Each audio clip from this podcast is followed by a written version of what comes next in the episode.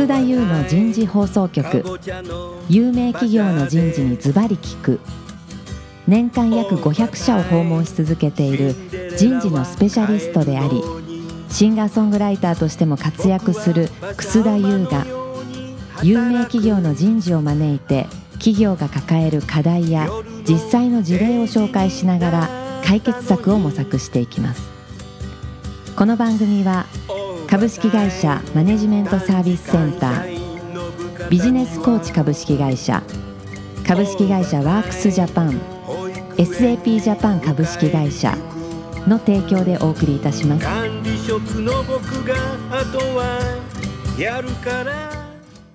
楠田優の人事放送局、有名企業の人事にズバリ聞く。皆さんこんにちは、パーソナリティの楠田優です。今日もさんかいめになりますが、テーマがグローバル人事ということで、今日のテーマは特にタレントマネジメントの取り組みについてですね、に社の方にご説明をいただきたいなという、そんなふうに思います。早速ですがゲストの方をご紹介いたしましょう。サントリーホールディングス株式会社グローバル人事部課長の飯島勝さんです。飯島さん、今日もどうぞよろしくお願いします。はい、どうぞよろしくお願いします。続きまして エスエーピー ジャパン株式会社人事人材ソリューションアドバイザリー本部本部長の南和樹さんです。南さん、どうぞよろしくお願いします。よろしくお願いします。飯島さん、はい、タレントマネジメント、はい、今サントリーさんではどのような形で運用されてますか？はい、まず、まあ、グローバルなタレントマネジメント、うん、はい、全社員のレベル間でいきますと、うん、エグゼクティブレベル、エグゼクティブレベル、はい、マネージャーレベル、マネージャーレベル、はい、であとまあメンバーレベルと、うん、チームメンバーレベルと、うんまあ、大きくさん階層に分けたときに、うん、一番上位の階層の部分ですね、うんうん、ともう一段下がったそのマネージャーレベルのところの、まあ、シニアですけれども、シニアマネージャーレベルのハイポテンシャルなタレント、うんうん、総人数でいきますとさんびゃくにんぐらいの規模感になりますが、はい、の人材について、うん、年に一度タレントレビューミーティングという場で弊社のトップの シーイーオー ですね、うん、がオーナーとなっている会議体に各ビジネスユニットの シーイーオー ヘッドとあと シーエイチアールオー が参加して、うん、でタレントについて議論すると、うん、で、えー、具体的なサクセッションプランの話をする、うん、そんな会議を年に一度行っています。それいつ頃から始めてるんですか？今年でだいさんかいをついこの前終えたのでにせんじゅうろくねんからです。にせんじゅうろくねんから、はい、始めてる、はい、おー、実際やっててどうですか？何か変わってきましたか？はい、私自身が担当させていただいたのが今年からっていうところが実はあるんですけれども、はい、やはり回を重ねるごとに、うん、そのトップマネジメントの人を知るというところがより、もちろんですけど当然同じ名前が毎回出ることにももちろんなりますし、そういう意味でのグローバルな人を知るということがより経営のトップ層で浸透してきているのかなというのは感じます。なるほどね、うん。そしてそのトップ層の方たちには新たなるいろんなビジネスチャレンジされたりとか、少しストレッチアサイメントしたりとかっていうのをやってるわけですか？そうですね、あの具体的なまあサクセッションプランをこんにちは、はい、がまあメインになるんですけれども、ね、はい、でそこに向かってレディーなのか、レディーとしても何年後にレディーなのかっていったところ、じゃあ具体的にはどんなディベロップメントが必要なのかっていうところまでの議論という形ですかね、うん、はい。それともう相当ベンチ厚くプールされてきたということですね。さんねんかんで。そうですね。そう、よねんまえまでは何、どういう形でやってたんですか、そことか。でこれはですね、そのサクセッションプランをやり始めたきっかけのうちの一つは、はい、また エムアンドエー で、うん、海外の規模が一気に高まったというところが背景にございます。なるほど。はい。にせんじゅうよねんにジンビームという、うんうん、もうすでにグローバルに展開している会社、うん、スピリッツの会社を買収しました、うんうん。で、そちらの会社ではもうすでに当然のことながら、うん、えー、サクセッションプランニングっていうのはやってましたと。うん、で、えー、同じようなことをもう一つの海外グローバルに展開しているビジネスユニットである、うん、ソフトドリンクの方でもやってはいたんですけれども、そこをより具体的にグローバルに統一してやるぞという形でやり始めたのがにせんじゅうねん。にせんじゅうろくねん、なるほど。そ、そこで初めてその海外のトップタレントたちを並べてみるということを始めたということになります、うん、なるほどね、はい。そしてやっぱりそうやってクロスボーダーの エムアンドエー をされると、やっぱりされた側の企業がもうそういうふうにね、タレントマネジメントサクセッションプランやってるのであれば、こっち側もやらなかったらな、ね、ピーエムアイ でおかしくなるんですこれね。そうですね、うん、まあそういうことなんだろうな、はい、そうですね。でそこで回を重ねるごとには我々の学びを得たというのが正直なところ、うんうん、逆に教わったんだ、えー、教わったところの方が正直大きいと思います。逆にそれは エムアンドエー の、うん、まあ、ある意味買った、うんえー、副次効果として我々があの得たものっていうふうにも捉えてもいい、人事が得るところって多分そこなんだろうね、はい、あ逆に教えてくださいみたいな、えー、なるほど思うんですけど、はい、なんでそこら辺のいいことだと思います、えー、今使っているといいますかやっている枠組みは、うん、ビーム社がもともとやっていた枠組みをベースにしていますし、うんえー、でそういった活動をするっていうことを日本でもやっぱりやった方がいいんじゃないかということで、これまで日本ではあまりそういったことはあの日本の中でしかやってなかったんですけど、そのグローバルっていう場に日本のトップタレントも合わせて議論するっていうことですとかで、日本にはあまり今まで馴染んでなかったジョブディスクリプションをを今年から作ろうといったことですとか、あとは各社それまでやっていた各社の中でのサクセッションプランというのはもちろん確固たるものができてきてるんですけれども、それに加えてそのクロスビジネスユニットのサクセッションプランっていうのも今年からちょっとチャレンジしてですね、えやり始めて、でそのワンサントリーというサントリーグループで一つになろうという掛け声のもと、サントリーグループとしてのタレントマネジメントに進化させようとしている。で今年また新たな試みをしてきているというそんな状況です。はい、でトップタレントの次にそのマネージャーのところっていうのは日本人も結構プルされてるの？あサクセッサーですかね、うんうんうんはい、サクセッサーのところにはもちろん日本人も入ります。入ってる、はい、なるほどね、はい、ただあの海外のポストに日本人がどこまで入るかというと、うんうんえー、聞きたいね。前回南さんもおっしゃってたかもしれないですけれども、うん、やはり結構なチャレンジがあるなというふうに思います。うん、まずやはり一つ語学力が、ねまあ、大前提でないと、うんうん、まずテーブルの上には乗れない、乗れないっていうのはやっぱりありますね。でその上でのスペシャリティであったり、うん、エクスパティスであったり、まあ、経験であったり、うん、といったものが加わって、うん、語学に戦えるような、なるほど、えー、状態になると思いますので、えそういった意味では日本人のディベロップメントというのは、うん、まだまだ今後も課題としては続いていくのかなというふうに思います。うん、そうすると日本人のディベロップメントは若年層は結構トイック点数が高い方も入ってくると思うので、はい、早く海外に英語圏の国にトレーニーで出すとかそういう活動もされてるの？はい、トレーニーはですね、うん、今年まさに今日がそのトレーニーのだいななきせ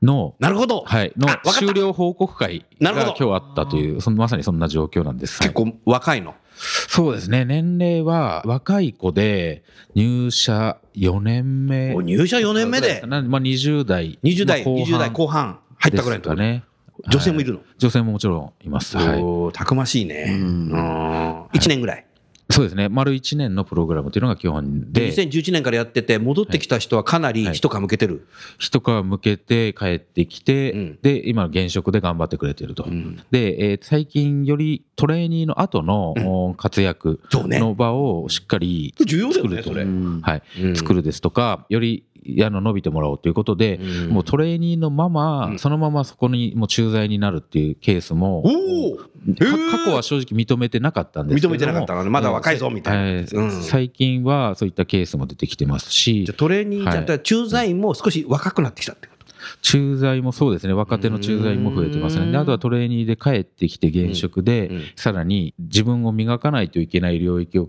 クリアに認識して帰ってきた状態 で, えー、で日本で修行をしっかり積んで、でその後本赴任という形で駐在員として、うんえー、赴任している、そんなケースも多々出てきています。まあ、そこまでだから人材マネジメントきちっとやり始めてるってことだね。そこ重要だよね。そうしないとね、海外行って戻ってきてさ、結構ドメスティックの仕事やってたら単なるトレーニーがさ、なんか福利厚生で終わっちゃうもんね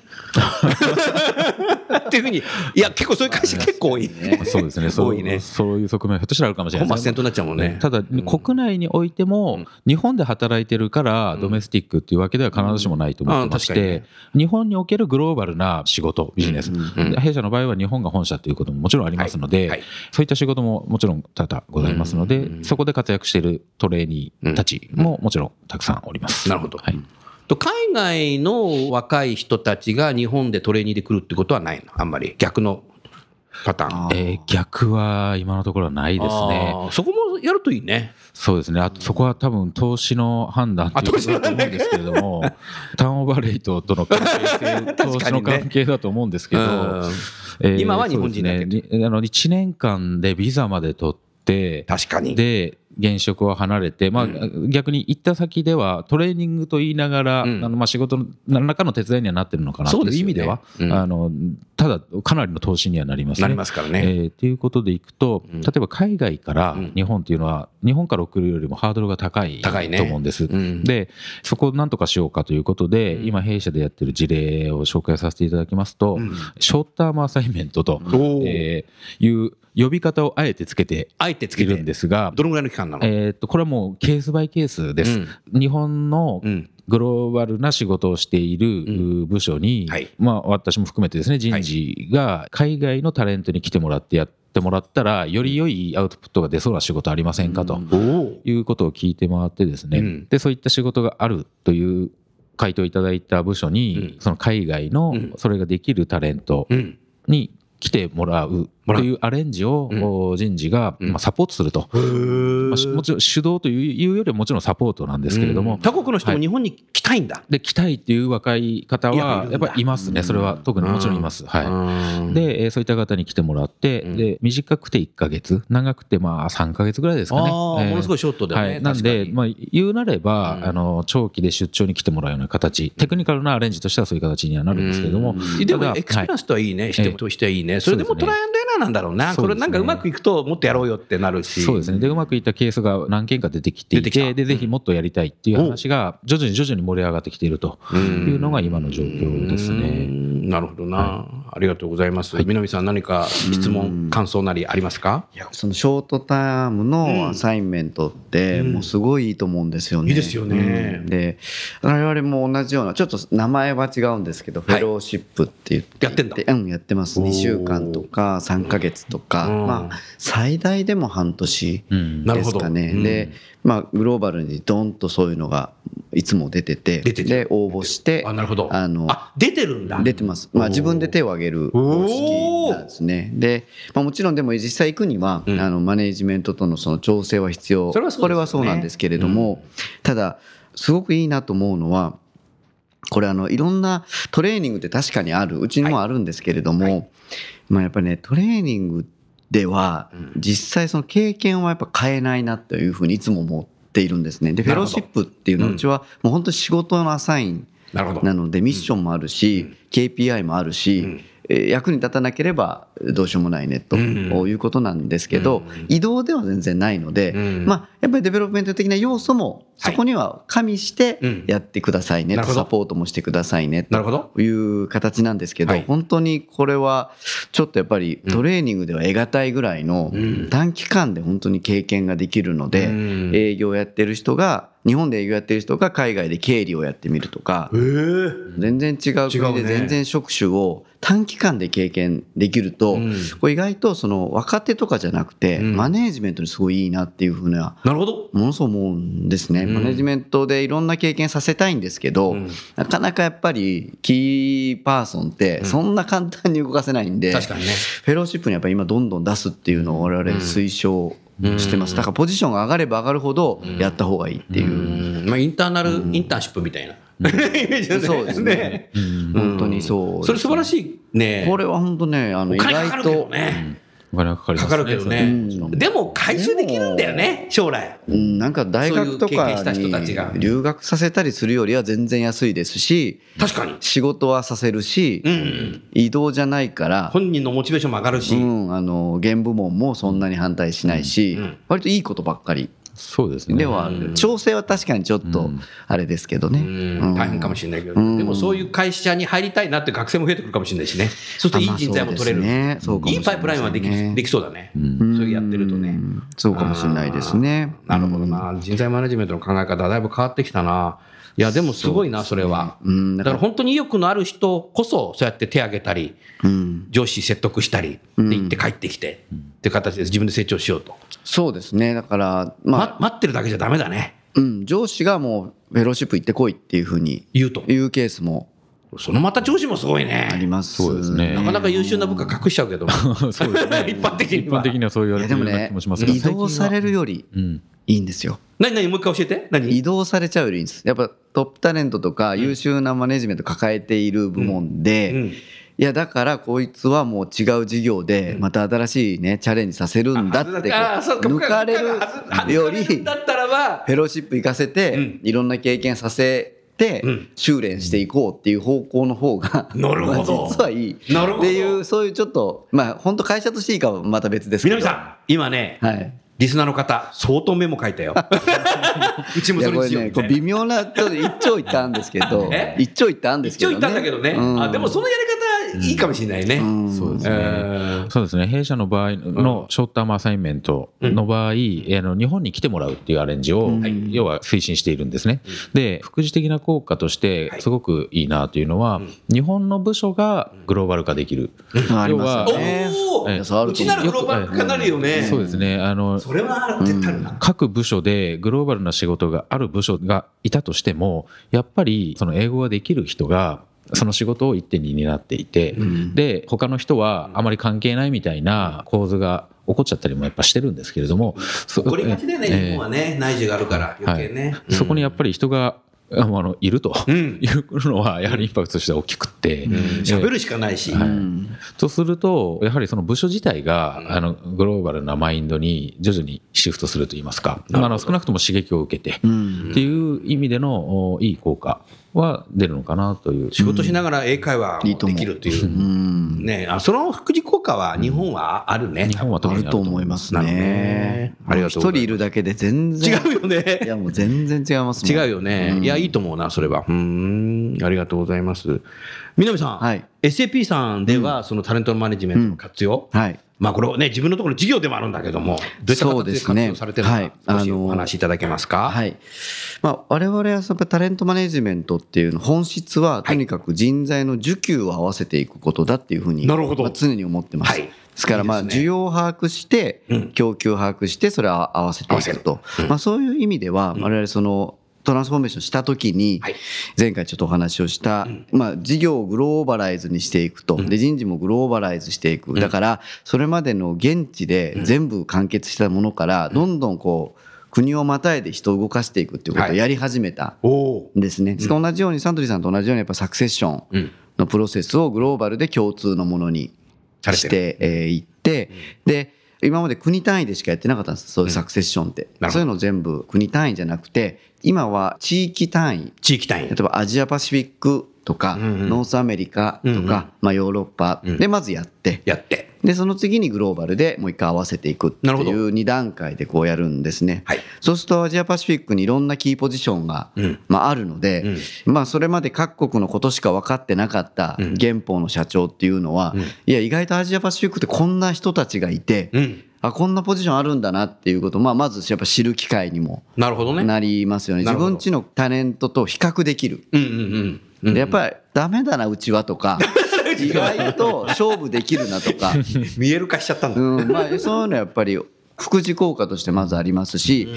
でやっぱり現地化だけじゃなくってそこグローバルオペレーションもやっていきたいんで、うん、今はそのなるべくですけれども、うんうん、まあ、いっこの現地って社長と シーエフオー、はい、経理のトップと シーオーオー とオペレーションのトップ、このみっつキーポジションにしてるんですけど、はい、これなるべく現地のまあ社員、うん、それから地域から行くタレント、うん、それからグローバルから来る、まあ、本社とかですね、うん、ドイツから来るタレントってこう混ぜるように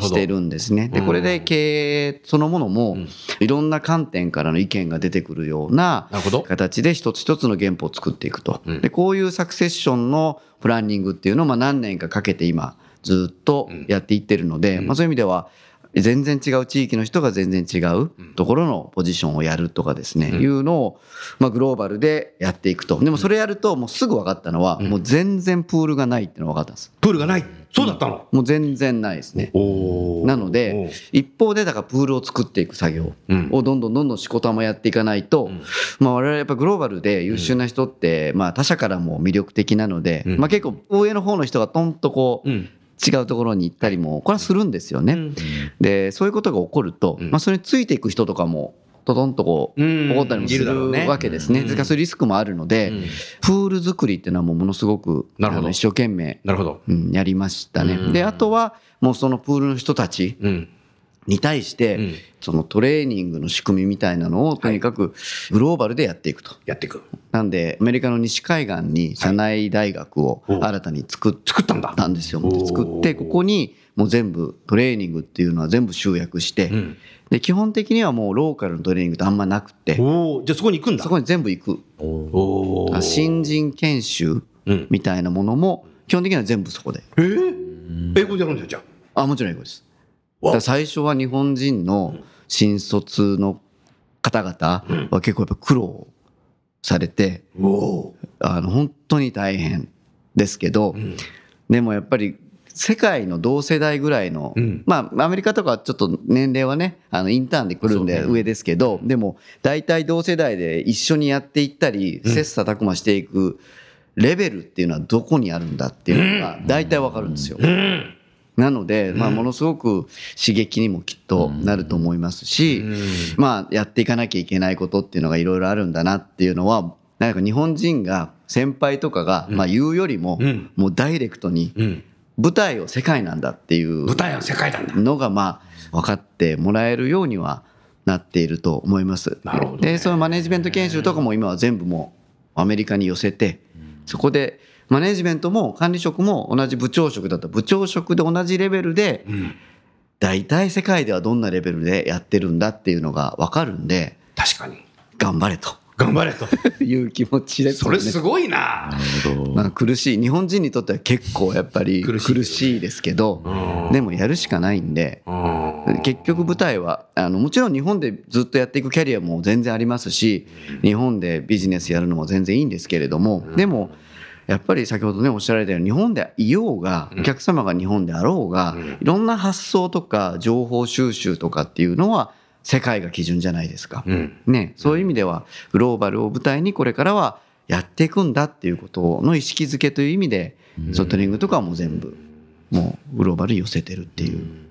今南さんの話を聞きながらね思ったのが、はい、オリンピックの選手がさ今もうじゅうよんさいとかじゅうごさいがさ金メダル取りたいとか海外に行って取っちゃう時代じゃないですか。そうですね。だからにじゅうにさいにじゅうさんさいでアメリカの新入社員の研修出すなんて早いだろうとかと思う、ね、人もいるかもしれないけど、いやいやスポーツアスリートの世界はもうじゅう代だぞみたいな、うん、あの考えたらさ、うん、その通りで年齢関係ないねもう、うん、あのもちろん年齢によって担保される能力ってある、もちろんそれは経験であったりだとかっていうのはあるんですけど、うんうん、いや本当に優秀な人っていうのは一つの経験からものすごい量のことを構造化して学べるものなので、うん、やっぱジェネレーションに対する取り組みっていうのはものすごく僕たちも頑張っているというか、頑張ってるね。まあ、そういう意味ではこのご、ろくねんのトランスフォーメーションの中で、うん、例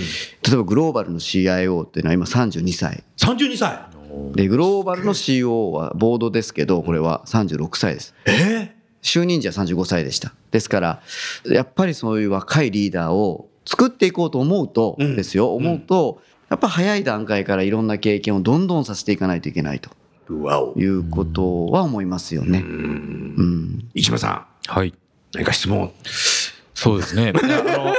い、ちょっとまたこれもたくさん質問が出ちゃいそうなんですけれども、あの弊社とちょっと真似したいなと思う部分とビジネスのありどころの違いっていうところもちょっとあるかなという思ったところとありました。まずあの弊社の場合物を作って売るっていう物理的に物を作って売るというのを商売にさせていただいてます。で人様の口に入るもので特に嗜好品を扱わせていただいているということもあり、はい、そのローカルならではの、まあ、味であったり、まあ、なんとか料理っていうのがずっとあるように、うんうん、やはり飲み物もその土地土地の良いものっていうのがやっぱりあるのかなとは思うんですね。でそこの例えばセールスであったり、はい、物を作るっていったところだったり、うんまあ、いろんなそれぞれの機能によってはあの必ずしもグローバルに戦うよりも、うん、むしろローカルにしっかり戦って勝たないといけない、うん、なるほどっていうことが、あの重要な、マルチナショナル的になるってことだよね、はい、多分、えーえー、そうですね、重要な局面といいますかそういうロールもたくさんございますので、うん、そういった人たちにも例えばですけど、まあ、言葉のことだけでいくと、はいまあ、英語を例えば会社に入ってから学ぶ時間を割くよりは、うん、むしろその競争に勝つようなことを学んでもらうっていうのはこれはこれで一つ必要なのかなとは思いますし、なるほど、はいうん、それはそれで あの、あるのかなと。ただあの、ね、エスエーピー さんみたいなそのグローバルにも勝たないとっていう、うんのはちょっとまず前提として、その市場の捉え方といいますか、まず一つ違うのかなっていうのはいっこありました。ただ一方で、そのグローバルに戦えるタレントを育てるっていう観点でいくと、まさに英才教育だなというふうにも思いましたし、その若い入社したてでグローバルな競争の基準ってここっていうのを肌感覚で味わって、それを持って仕事に当たるのと何もないまま当たるのでは、多分全然時間の過ごし方とかもう違うだろうなと思いますんで、私もあの若い頃に戻ってそれに入りたいなって今聞いて思いましたけど、僕もね、南さんも今年くがつにさ、生産労働人口から外れてろくじゅうごさいになって高齢者になっちゃうんだけどもう一回にじゅうにさいになりたくなっちゃうねえ。いやー、まあ大変だなとは思いますけどね。大変だけどね、大変ですけど、うん、でもその大変が将来のね、うん、力になるわけだから、そうだと思ってます。僕みたいに経験しない方が大変だよ経験したかったな。そういう意味では我々もお客様は全部日本の企業様なの で,、はいうん、で製品的にも日本の法制度だとか、うんうんうん、業務プロセスっていうのはもう固有のものなので、うん、マルチナショナル的にやってる事業ももうかなり大きくあって、その人たちは別に本当に英語できないし全然、うん、そういう人が結構もう半分以上マジョリティなんですけれども、まあ、内需があるから日本はね、はい、全然大丈夫なんですけれども、ただそういう人たちはそういう人たちで全然キャリアパスとしては上がっていけるので、うんうん、それは全然あのいいんですけれども、まあ、選択肢をなるべく用意したいと思ってるところがちょっとあります。そういう風なことをやってるからこれでいいよねっていうことはまあ確かにあったんですけど、昔は。でもそういう人もやっぱりいろんなことを経験したり見聞きする中で変わりたいってもしかしたら思うかもしれないし、なるほどなるほど、そうなった時にまあそれをサポートする何がしかの手段っていうのは絶対なきゃいけないなと思っていて、まあ、人材が多様化するっていうことはやっぱそういうそのキャリアの変化の節目みたいなのもどんどん変わっていく、変わりますよね、うんというふうに思って、まあ、そういう意味では日本人にとってはその英語の研修みたいなのも結構力は入れて、はい、手を挙げればそのいくらでもあのトレーニングをできるような状態にはなってるんで、まあ、それやって、うん、でショートタームで例えばちょっと海外行ってみて、うん、あ、やっぱ無理だなって思ったら戻ればいいしなるほどあ、これはってでね、そうやって変わっていく人もいるんですよ実際、うん、あの全然もうあのにじゅうだいとかじゃなくてもっともっと、僕もだから英語で仕事をすごくしだしたのはさんじゅう中盤になってから、はい、でそれまでも全然英語なんか使わなかったですから、なるほど、まあでもやれば面白いものだなっていう、あのとても苦しいですけど面白さもあるし、やっぱり日本、私も仕事はほとんど日本ですけれども、海外のことを知ってる日本の仕事、うんうん、なんかそう韓国の採用のやり方、中国の採用のやり方、アメリカの採用のやり方、はい、ヨーロッパの報酬の設計の仕方、イギリスの金融業界のインセンティブのあり方、こういうの知ってて日本を見るのとなんかちょっとやっぱり違うなっていうのは、うん、思ったりもするので、なんかそういう学びの場っていうのはなんか提供していきたいなっていう、そういうとこです、ね、素晴らしいね、素晴らしいですね、うん、思いとしては、うん、なるほどな、うん、まあ、だからまさに自分のキャリアを自分で作ろうと思えば作れる企業になっていくっていうことう、ね、うん、なんかそういうなんかインターナルポスティングで、まあ社内公募、うんうん、もうものすごく奨励してます、奨励してる、うんうん、同じ部署にいちねんいたらもう自由に、うん、あのアプライできて、うん、受かればもう別にそれは現場の現職の上長の許可は全く取らずに必ず移動できますっていうルールなので、もうそれでどんどんどんどんやればいいと。そういう能動的な人材はさらに自分で例えば英語勉強しようとかなっていくんだろうね、うん、だからどこまでも成長しようと思えば成長できるってことね。 そうですね、それは何歳からでもいいってことだから、さんじゅう、そう思います、さんじゅうでもよんじゅうでも、うん、全然そう思います、うん、それはすごくいいね、うんう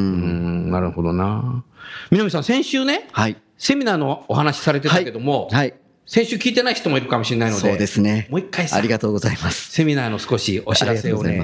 聞きたいな。そうですね、お願いします。あの、まあ、こういった日本の会社様のグローバル人事のやり方をセミナーであの毎年お客様にご講演をしていただいてまして、今年はろくがつのじゅうににち火曜日なんですけれども、恵比寿のウェスティンホテルで開催をさせていただきます。イベントが エイチアール コネクトエイチアール コネクト、はい、人事がつながっていくっていう意味で検索すると、はい、エイチアール コネクトで検索していただくと、うん、あの申し込みページがあの出てきますので、うん、ぜひほとんど人事の方々ばっかりごひゃくにんぐらいごひゃくにんになられるすごい、ねまあ、大きなイベントなので、なるほど、えー、我々もあの最新のテクノロジーですとか事例とかもご紹介もありますし、うんまあ、本当盛りだくさんなので、うん、ぜひお越しいただきたいなというふうに思ってます。番組のお聞きの方ぜひですねサイトにアクセスされて申し込んでいただいて、はい、ウェスティンホテルでですね一緒になって学んでいただき、ねはい、南さんと会いたい人はぜひ名刺交換をしていただければいいんじゃないかなとお待ちしております、えー、そんなふうに、えー、思います。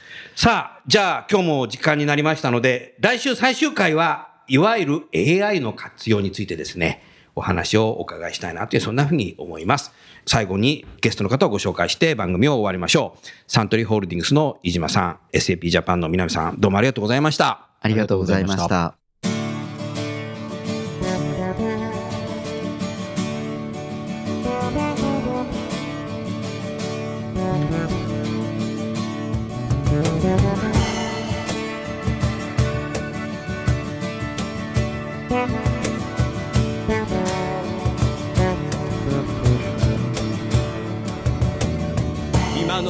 今日の話はいかがでしたか。楠田優のザ・タイムズ・ウィル・チェンジ時代は変えられるとともにエンディングといたします。この番組は日本最大級の人事ポータルサイト エイチアール Pro のウェブサイトからもお聞きいただくことができます。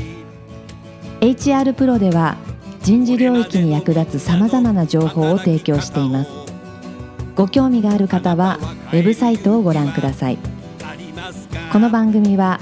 企業の人材戦略、人材育成のプロフェッショナルカンパニー、株式会社マネジメントサービスセンター、人と組織の生産性を高めるビジネスコーチ株式会社、企業の人材採用支援、キャリア支援を通じて、